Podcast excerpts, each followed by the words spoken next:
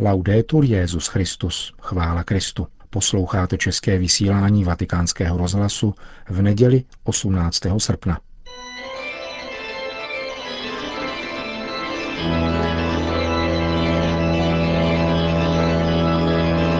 V pořadu Církev a svět uslyšíte komentář italského publicisty Vittoria Messoriho.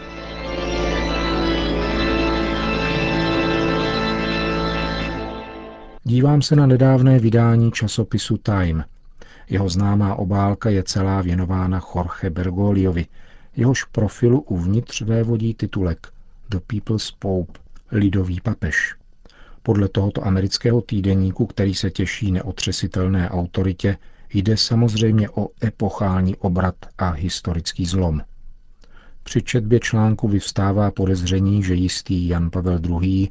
byl zřejmě jakýsi zasmušilý mrzout, který se před mýtickým lidem uzavřel do svého paláce. Škoda pro žurnalisty neustále hledající nevýdané změny, že jedna zajímavá klasifikace uvádí, že papež Vojtila se během čtvrtstoletí svého pontifikátu setkal s takovým počtem lidí a navštívil tolik zemí světa, jako žádná jiná historická osobnost.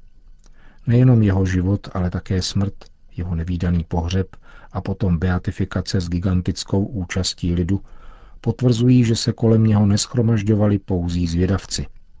Polskému papeži patří i další rekord. Dosud žádné lidské zhromáždění, ani to na Copacabana, nemělo tolik účastníků jako mše, kterou sloužil pro pět milionů lidí v Manile na Světový den mládeže.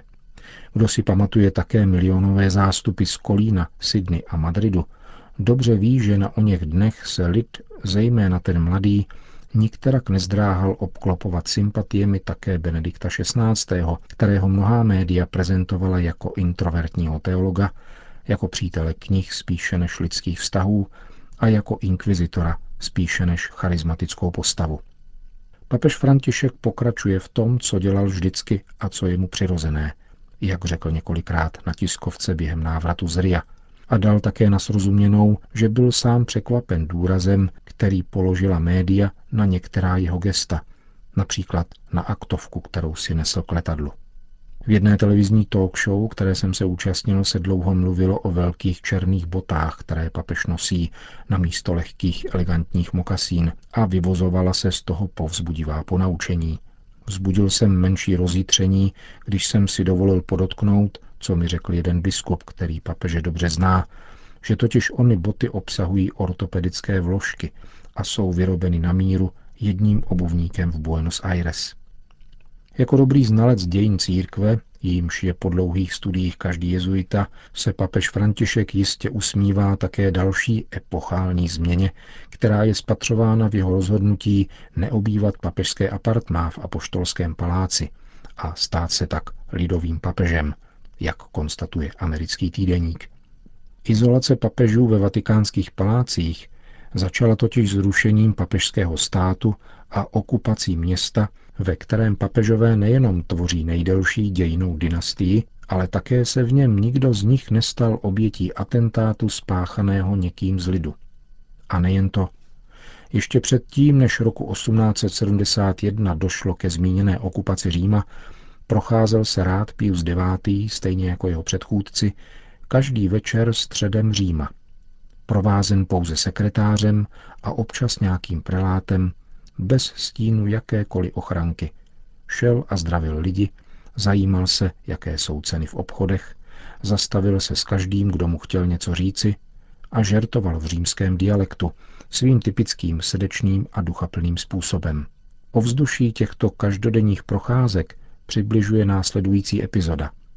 Jednoho dne spatřil na ulici plačícího chlapce. Když se ho zeptal proč, Dověděl se, že jej rodiče poslali pro láhev vína, kterou koupil, ale cestou domů upadl, rozbil ji a nyní se obává návratu. Papež, monarcha, Kristův náměstek a Petrův nástupce vešel do nedalekého obchodu. Vybral láhev dobrého bílého vína, sekretáři nařídil, aby ji zaplatil, protože sebou neměl peněženku a láhev pak předal chlapci.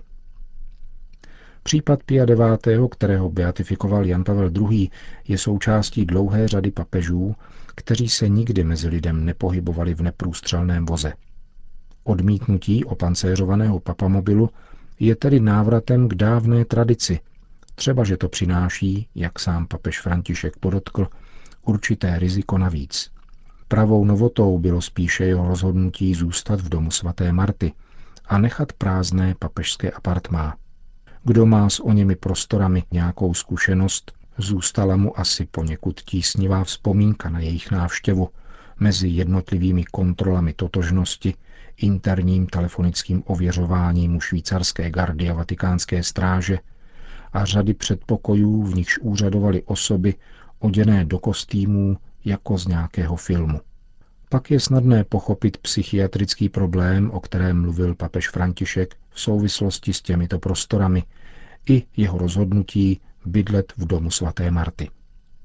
Petrův nástupce tedy dobře ví, že jde o dědictví minulosti, kdy byly večerní procházky papeže po Římě násilím přerušeny a nahrazeny setrváváním ve Vatikánu, zatímco město bylo okupováno ozbrojenci. Do té doby byl papež tím nejsnadněji dostupným monarchou. Až potom byl donucen žít za barikádami. Papež Bergoglio má tedy zásluhu, že svým nečekaným rozhodnutím poukázal na problém, se kterým je třeba se seznámit. Skutečným problémem je spíše paradox. Mezinárodní mediální síť, žíznící po celebritách, která až do Pavla VI. jevila okatý nezájem o papežství, jako by bylo nějakým odpuzujícím přežitkem, zmocňuje se postavy argentinského papeže a přiděluje mu role, které nezřídka nejsou jeho. Na internetu koluje nemálo vymyšlených epizod, jejíž je protagonistou a které jej stavějí do protikladu k jeho předchůdcům. Na jedné straně pokora a upřímnost, jak stojí na obálce časopisu Time, na druhé neudržitelný triumfalismus. Papež František neustále vyjadřuje úctu, sympatie a intelektuální věrnost vůči svým předchůdcům, avšak převažují spíše anekdoty o něm, ať už pravé či falešné. Ke škodě jeho magistéria, redukovaného příliš často na slogany selské moudrosti. Pravý papež Bergoglio takový není. To mediální věhlas a zájem z něho činí pouhou celebritu.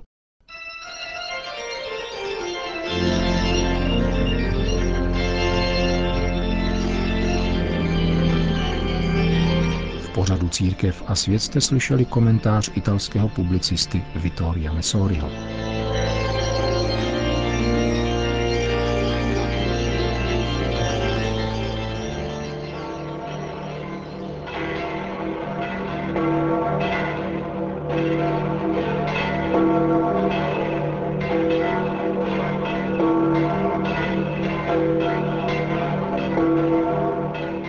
Přestože Řím je zcela vylidněn v důsledku volného dne, který se váže ke slavnosti na nebevzetí Pany Marie z minulého čtvrtku, sešlo se dnes na náměstí svatého Petra přibližně 50 tisíc lidí, kteří i přes neúprosné slunce přišli, aby si vyslechli polední promluvu papeže Františka před mariánskou modlitbou Anděl Páně.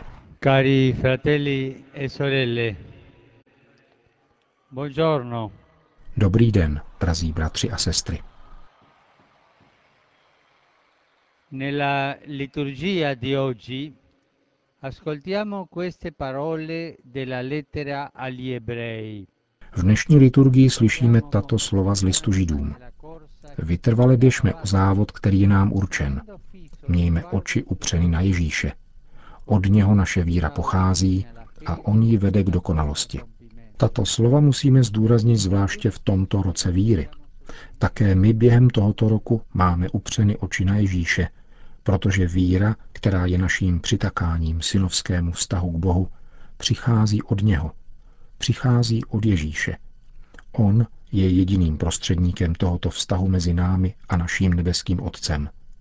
Ježíš je syn a my jsme dětmi v něm.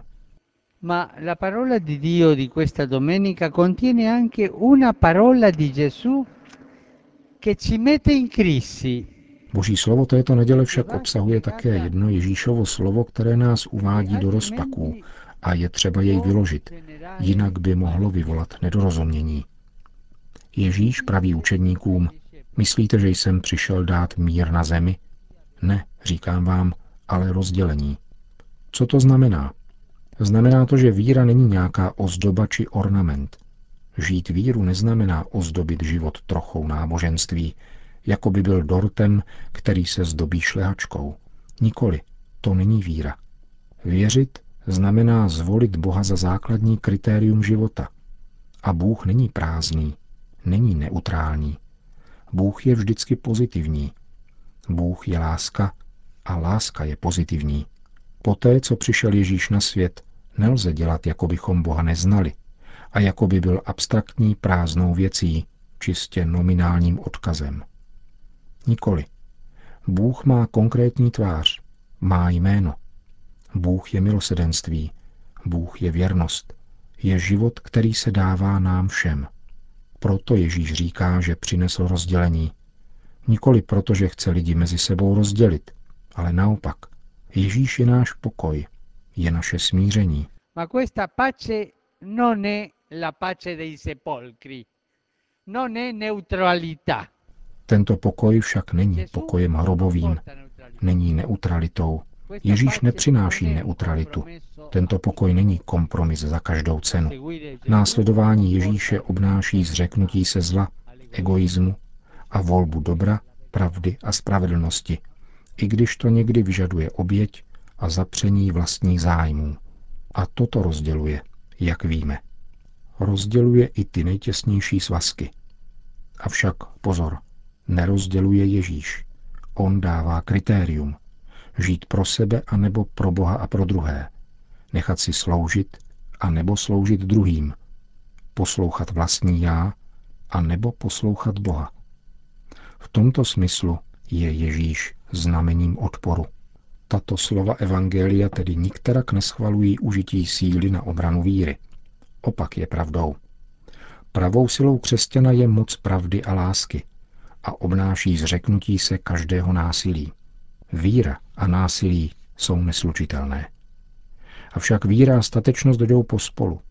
Křesťan není násilníkem, ale je silný. Jakou silou? Mírností, silou mírnosti, silou lásky. Cari amici, anche tra i parenti di Gesù vi furono alcuni Drazí přátelé, i mezi Ježíšovými příbuznými byli někteří, kdo ne zcela sdíleli jeho způsob života a kázání, jak nám to říká Evangelium. Jeho matka jej však následovala vždycky věrně. Měla upřeny oči svého srdce na Ježíše, syna nejvyššího a na jeho tajemství. A nakonec se díky Marijně víře Ježíšovi příbuzní stali součástí křesťanské obce. Prosme Marii, aby i nám neustále pomáhala mít oči upřené na Ježíše a stále jej následovat, i když to něco stojí. Zapamatujme si, následování Ježíše není neutralitou, nýbrž zapojením se, protože víra není ozdobou, nýbrž duševní silou. perché la fede non è una cosa decorativa, è forza dell'anima. Po společné modlitbě Anděl Páně Petrův nástupce všem požehnal. Sit nomen Domini benedictum. ex hoc nunc et usque in seculum, Aiutorium nostrum in nomine Domini. qui fecim celum et terra. Benedicat vos omnipotens Deus, Pater et Filius et Spiritus Sanctus.